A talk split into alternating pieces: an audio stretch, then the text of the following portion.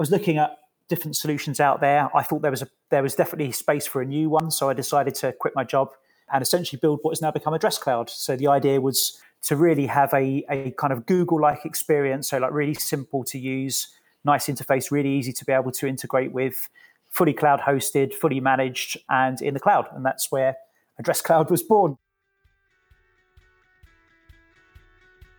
Welcome to another episode of the Mapscaping Podcast. My name is Daniel, and this is a podcast for the geospatial community.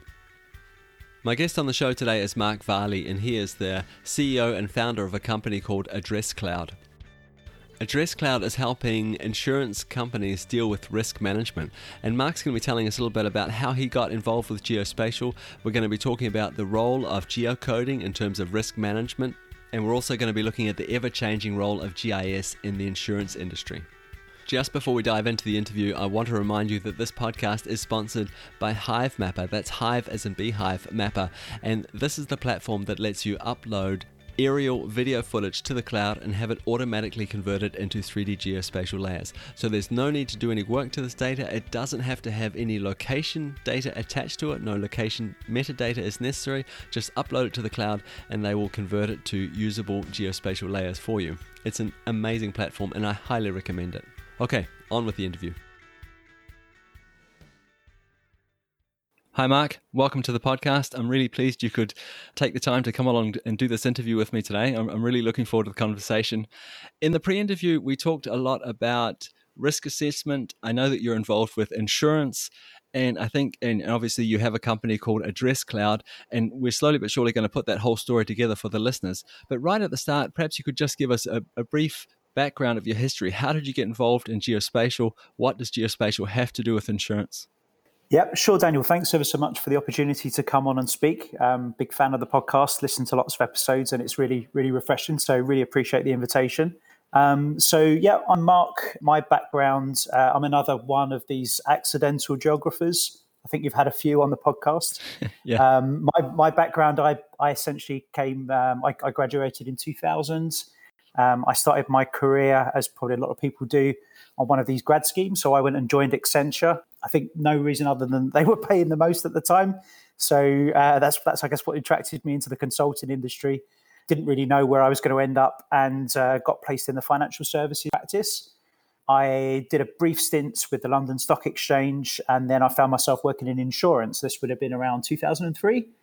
And uh, again, no geo particularly. I was working um, in, a, in, a, kind of the general consulting practice, but bizarrely, um, which I didn't really realize at the time, uh, insurance has got a huge uh, location element to it. Um, and at the time, uh, we were engaged in a big project to to basically take GIS, which had been a background function for, for many years, so a very kind of specialist part of the insurance business. Uh, I was involved in a project to really bring that front and center of the client's operations. So what they were looking to really do was take take location and, and, and looking up addresses and uh, basically apply some GIS and have that happen as part of the quote and buy journey. So when a when a customer was getting their insurance, really really kind of focusing in on, that address level uh, and being able to to give a really good accurate view of risk and price. So that was that was my introduction into into GIS, and yeah, I've been learning ever since. Could you give us a little bit more background on that introduction to GIS? So, um, there was obviously an understanding in the industry that location was really important in terms of insurance, in terms of assessing risk, essentially, I suppose. So, so how detailed were you getting with that location? Was it was it a street level address? Was it in a postcode? Was it in a, city limits kind of thing? And, and, I guess too, if you could put some more words around what kind of data you were using to to make those uh, assessments, that'd be really interesting for the listeners. Yeah, absolutely. So, I mean, historically, the insurers have been using Geo, and they've been some of the quite early adopters of Geo, probably going back to the, you know, uh, certainly to the 80s and potentially even even before that.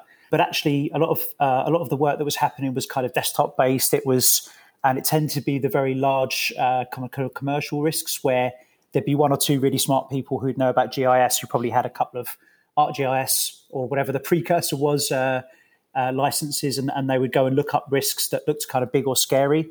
And they'd be typically looking, I mean, the big risks in the UK tend to be flood, uh, flood risk, and uh, fire risk and arson risk. There used to be, obviously, we used to get a lot of home fi- uh, fires. And, and historically, most of the uh, this kind of process was, was was happening what we'd call post event or post binding. So often the the insurer was already on cover, and anything that was happening at the point of quotation was really at, at the postal code level. You know, in the UK, we're blessed with quite a detailed postcode system, so we can get you down to perhaps a, you know a city block, maybe a, somewhere between 50 and 100 properties. Uh, and what we were doing as part of this work was really saying, well, let's take it down to the next level. Let's get it to to building and to actually to address level. Uh, and what can we give about an, you know to the address? So an example there, classic example there is where you've got a street uh, that's on a hill, uh, and at the bottom of the hill you've got a river. And if you've got somebody who's living at the bottom of the hill and they're close to the river, they could be a worse flood risk than potentially even their neighbour who may be only two, three doors away. Uh, and so that's a very, very different risk profile. So, so what we were doing is was really trying to use geography and trying to use GI, geotechniques as part of the quote process.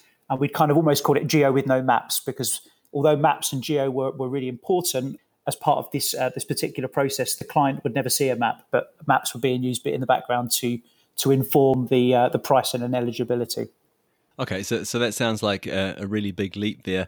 Just that understanding that within postcodes we can have these different hazards, these different risks, and, and then we can assess each house individually. So it sounds like you're becoming a lot more granular now in, in your yeah. approach to it. Can you give us an idea of of what other kind of data sources you, you might use? So yeah, I, I, can definitely see that with the example of the height, you know, elevation and being close to a river. What other kind of risk factors might you take into consideration when, when you're doing this kind of uh, risk assessment? Yeah, absolutely. So um, at the time, so the company I was working for, we were we would buy in a lot. Uh, we had an in-house team who were modelling things like crime, so taking um, police statistics and and um, so Office of National Statistics and Census data. So they're modelling out crime. The flood risk, we were actually bringing that in from a from a third party company, and that was taking in elevation data, so DEM uh, elevation data, and they actually simulating rainfall as well. So the company we worked with was a company called JBA, who are the, the market leader in the UK for um, for flood risk. Uh, and they actually have products that, that kind of go all around the globe, and they're busy, you know, trying to do world domination at the moment. But yeah, they've got really some really clever software that basically models terrain and then simulates uh, water flow and understanding where that will build up and, and where rivers potentially uh, would burst, as well as surface water and kind of coastal overtopping. But it does very much uh, kind of uh, flood and flood and uh, and crime. Uh, but there's definitely some sort of fire risks in there as well. So things like taking building outline information, dissolving building outlines, working out where fire could spread, and simulating those kind of events as well. I guess too, it's worth noting that this is probably not a, a one-time calculation either. Like I'm assuming flood risk will change depending on how the urban environment develops, and also in terms of fire. How is the how is the landscape changing? How are the buildings changing? What what is the the socio-economic factors within a certain postcode, perhaps? Like uh, so, I'm assuming these things need to be recalculated. The model needs to be rerun from time to time. Can you give us an idea of the frequency of that? Yeah, absolutely. I mean, the floods, as I say, the, the flood work is done by we don't we don't do that ourselves. We work with a third party company who do that, but they have I think they've probably got hundred people who are working on that on a daily basis doing edits. Um, so taking into account, for example, where you know new roads have been laid, where the where the environment's changing, where new houses have been built up. So the data is normally refreshed annually. So flood data is refreshed annually. Um, but they're doing up, updates and edits on that data daily, essentially. So it's, it's always it's, it's an ever changing, complex uh, complex beast. I, I, think this now that we've talked about geospatial and risk assessment and the insurance industry, I think that we, we sort of understand why it's important and how it's used. Can you talk a little bit about what uh, Address Cloud, your company, is, is doing and, and how you are improving the situation or what problems you are solving? Yeah, sure, absolutely. So um, I started the company five years ago. Um, so it was it was just me initially, um, and it was me for the first couple of years. Uh, we've now grown. We're still a pretty small company. There's about there's five of us now, but really we set about uh, trying to help specifically around geocoding. So problem we had at the time was that the company I was working for, we'd invested a huge amount of money in in these third party data sets. We were taking data from the Ordnance Survey. Um, so in the UK, I'm we're kind of we're blessed with really good uh, postal code and addressing system, but we're kind of slightly held back by the fact that a lot of the data is is closed source commercial data. So to be able to get to rooftop level with geocoding requires quite a quite a large investment in data through through government, essentially government public data. But then it also requires a a good system to be able to to match the addresses and to be able to uh, to do that at scale. Uh, and we were really struggling. We, we would, we'd invested into this, this fantastic data um, that was taking postal office data, local authority data, uh, and, and bringing that into a single product. But the, the system that we were using to be able to to search that data was was pretty cumbersome. It was an in-house application that we had to host. Getting data updates was really challenging. So, for example, if you're an insurer, you need to have really up-to-date information. If a, if a property's just been built, if you want to price it at address level, you need to know where that address is straight away and be confident that it's in right in the right place. And that was a real challenge for for, for us as a company. I was looking at different solutions out there. I thought there was a there was definitely space for a new one, so I decided to quit my job and essentially build what has now become Address Cloud. So the idea was to really have a, a kind of Google like experience. So, like, really simple to use, nice interface, really easy to be able to integrate with, fully cloud hosted, fully managed, and in the cloud. And that's where Address Cloud was born. So, basically, yeah, the, the name does what it says on the tin, if that makes sense. Yeah, yeah, it, it, certainly does make sense. In terms of in terms of geocoding, isn't that problem being solved? I mean, there's lots of different geocoders out there. How uh, are you guys different? Like, I think I think we understand now how geocoding relates to and is a really important part of risk assessment in terms of insurance. But that bit that you guys are doing, so you're doing your geocoding and then you're enriching the data. Is, that correct? And then somehow the insurance company is getting a hold of that and giving quotes based on on your data. Can can you maybe fill in the gaps a little bit there for me? Yeah, absolutely. So as I say, we started very much as a pure play geocoding solution. So that's initially that's all we were doing. And again, it's one of those things that people think it's a solved problem until they they come up against it. There are some good geocoding solutions out there that are good general purpose ge- geocoding solutions that will do. People like you know Google and Bing are doing, and HERE, for example, are doing a fantastic job on a global scale. But when you get into within a country, you really need to have specialist knowledge of the kind of colloquialisms and, and the way uh, people uh, refer to addresses, which is very much a country by country kind of specific problem. Um, so that's where we thought we could differentiate by having something that was really, really kind of trained in on the UK and Ireland um, and being able to do that job using government data and being able to do that uh, uh basically to, something where, uh, where an enterprise would be able to use that and get that extra degree of accuracy. But what we what we found really is once we'd, we'd kind of done that, I, wouldn't say it's a, a, solved problem, and it's it's always a challenge. Um, but there's always edge cases and bizarre things that you know that would fall into the camp of you can't make it up. But once we'd kind of those those started to die down, people was then our customers were then saying, well, this is great. You can tell us where this address is, and we're really confident in your in your results. What else can you tell us about that address?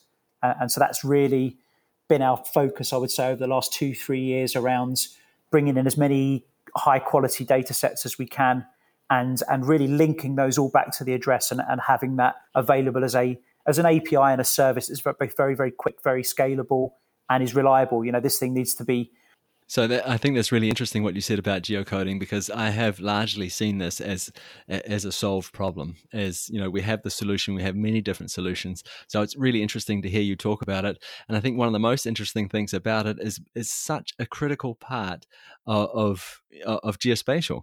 You know, the the attachment. You know, where do you live? And if we can't you know take our human understanding of addresses and our human way of geocoding that and translate that into something that's spatially enabled that the machines can understand we, we can't connect all these different data sources. So it's a really important thing. And the fact that it's not you know 100% solved i, I think that's really interesting that, that that we can't yet you know with 100% certainty say we can solve this problem every every every single time yeah, and I, th- I, think as part of that as well, I mean, if you think about us as, uh, and I'm, I'm, putting myself in, a, in the GIS person camp there, which I don't, I, you know, I still feel like a bit of an imposter, even after all these years. But you know, there's one thing around geocoding as to finding yourself on the map and kind of getting your bearings and get yourself hopefully in the right location. But when you take the map away, and when you're working with with something like this, where everything's happening in the back end, and is also informing ultimately whether or not people are going to get insurance and what they're going to pay for it. You need to be really, really confident in that location, and I think that's where the really challenge uh, challenge lies. Uh, is reducing those false positives and making sure that you're returning an accurate result. Yeah, yeah, absolutely. Especially like this is not a visual thing. There's no people looking at this. Is this is a point and polygon lookup? Okay, I have a house. It's situated here or a property here. I want to insure it, and then you go to your system and saying, what are the risks in, in this uh, immediate area? I'm assuming, or the surrounding areas. What is the risk profile here? Um, so, so while we're talking about risk profiles, I'm assuming sometimes there must be some edge cases where you can't locate a property or you have some troubles around it anyway. Can you then look at the risk profile of, of adjoining properties, perhaps properties that are close by, and then assume a certain amount of risk based on that? Or, or, and do you look out in the future? Do you make forecasting as well, or is it just a here and now risk assessment that that your software delivers? That's a great question. So, so what we what we do is we we model the hierarchy of a, of a property. So, as part of both in our geocoder and also in our intelligence service, we we model a hierarchy and recognize that we can't always get to address level, particularly where there's not a user present. Um, so often our customers will, will take, let's say, a big portfolio of addresses from a broker. Um, brokers, I think UK brokers specifically, seem to have a real issue um, with quality, with address quality. I mean, some are better than others, but we get some really, really bizarre addresses that have got typos, things all over the place. And we do our best to get them to address level, but we can't always get there. Um, so we what we do is we offer the customer the option to drill back. So that would normally be we wouldn't normally go to an adjoining property, but what we would normally do is say, well, if it's an apartment um, and we're we're going here when we say address, we're we're going kind of beyond building. So we'll give different scores. For example, within a, a block of uh, within an apartment block, we'll know if the property is on the first or ground floor or on the top floor. And so, from for example, from a flood insurance perspective, that would be a different different risk profile. Um, you might might not want to insure a ground floor property for flood, but you might be quite happy to do that for the, a property that's on the above ground on the second floor above. So where we can't, uh, but where we can't get to address point level, we can drill back to building level or potentially to postal code level. But the key things really is being confident and flagging up that level of accuracy to the insurer, and obviously depending then upon the risk. I mean, if it's a if it was a if it was a I don't know, a penthouse apartment in a really, really salubrious part of London that was worth an awful lot of money. They, uh, but we couldn't get them to address level. They could only get them to postcode level. They might want to then trigger a referral process to go and check that on a map. Um, or for a lower value property, they might just be okay. That's fine. We'll go ahead. We've got a postcode level risk, and we'll go ahead and write that anyway. Um, so, so, so that approach does very, very much differently depending on the on the insurer and on their risk appetite. I think there was really a, a, really interesting observation that, of course, the risk profile is going to change if we think about flooding, depending where, the, the the property is located. If it's on the third floor or the fourth floor, and I often fall into that trap of still thinking in 2D, but obviously we live in a three dimensional world. So I think that was a really important point there that, that you made. In the pre interview, you talked about something called accumulations, and, and I found this fascinating. Would, would you mind describing that for, for the listeners? Yeah, absolutely. Um, so, really, again, probably rewinding back to why people or why insurers started investing in in geography. I mean, ultimately, an insurer's biggest cost, or most insurers' biggest cost, would be their reinsurance. So, uh, typically, insurers, and in the past, they've kind of almost been writing blind. So, if you imagine. Um, you get these big insurance groups where they might own many different brands and different kind of subsidiaries, often all writing and sometimes competing with one another they would often not know uh, historically where if, they were all insuring in the same building. Uh, I mean, the, the classic case, um, you know, very tragic but classic case for this was uh, was the World Trade Center. So when the 9/11 event happened, some of our uh, our, our customer, the customer I was working with uh, with at the time, they owned many subsidiaries in uh, who were all insuring in both the twin towers and the surrounding retail and it almost ended up being a catastrophic, catastrophic event for, for the insurer, and it almost brought the insurer down just because they were they were essentially writing in one place, and that's what we'd call accumulation management. So it's basically managing, understanding where you're insuring, and do you have t- too much in one space? Is it is it too much that could potentially introduce a introduce a, a risk to, to the company? Um, so accumulation management is really about the process of of having good quality data, cleansing that data, uh, plotting it on a map and then looking to see where where your hotspots are, where do you have too much risk, and and how you can potentially mitigate that risk. thanks for taking the time to, to share that with the listeners. I, I really appreciate it. I, I, would like to sort of dive into these these risk profiles a little bit more and try and understand what it is that, that people are getting out of the system. Do, do they get a separate risk profile for things like flooding, fire, crime, or, or these other sort of hazards out there in the world, or is it just an overall sort of weighted risk profile? What, what does that look like? Yeah, so we've again we there, there, are a couple of other companies who work in our space, and different people kind of take this in a, in a different way. Um, what we tend to do is we give a full breakdown. So if you if you go in for any given particular address, we may have anywhere up to sort of 100, 200 different attributes, uh, and we'll break that down by the different kinds of risk, as opposed to coming up with a sort of a black box magic score. You know, write it or don't write it. So, so what we do, what we typically deliver back is a is a very detailed assessment. We try and avoid generally giving an opinion. It's more okay. Here are a bunch of things that you need to take into account and then the insurer would then plug that into their own kind of algorithm to then work out a price for the for the customer. This was probably a little bit unfair of me, but at some stage there, I, I asked two questions, and we, we didn't get an okay. answer. We, we, didn't get an answer for the second one, so I'm, I'm going to try again. Uh, but my, my okay. apologies for asking two. Um, so, so the question was, is this a here and now risk assessment, or, or, okay. or, do you look out into the future? Is there some kind of modeling that you do and say, "Will we assume that this risk will change in such and such a way over the next five or six years?" You know, I, I think eh, when I think of this, I'm thinking in terms of urban development, for example. So we know a long way out in the future what's going to happen in a general area. We have plans and, and, that could change the flooding profile, for example. Do do you do things like that, or is it here and now? Today, the risk level is this and and, and then that's it. Yeah. So I mean, for insurers, insurers typically think in 12 month cycles. Most insurance policies are normally valid for 12 months. And then in 12 months' time, we renew and, and then we reevaluate. So, yeah, ours is very much at the moment focused on here and now.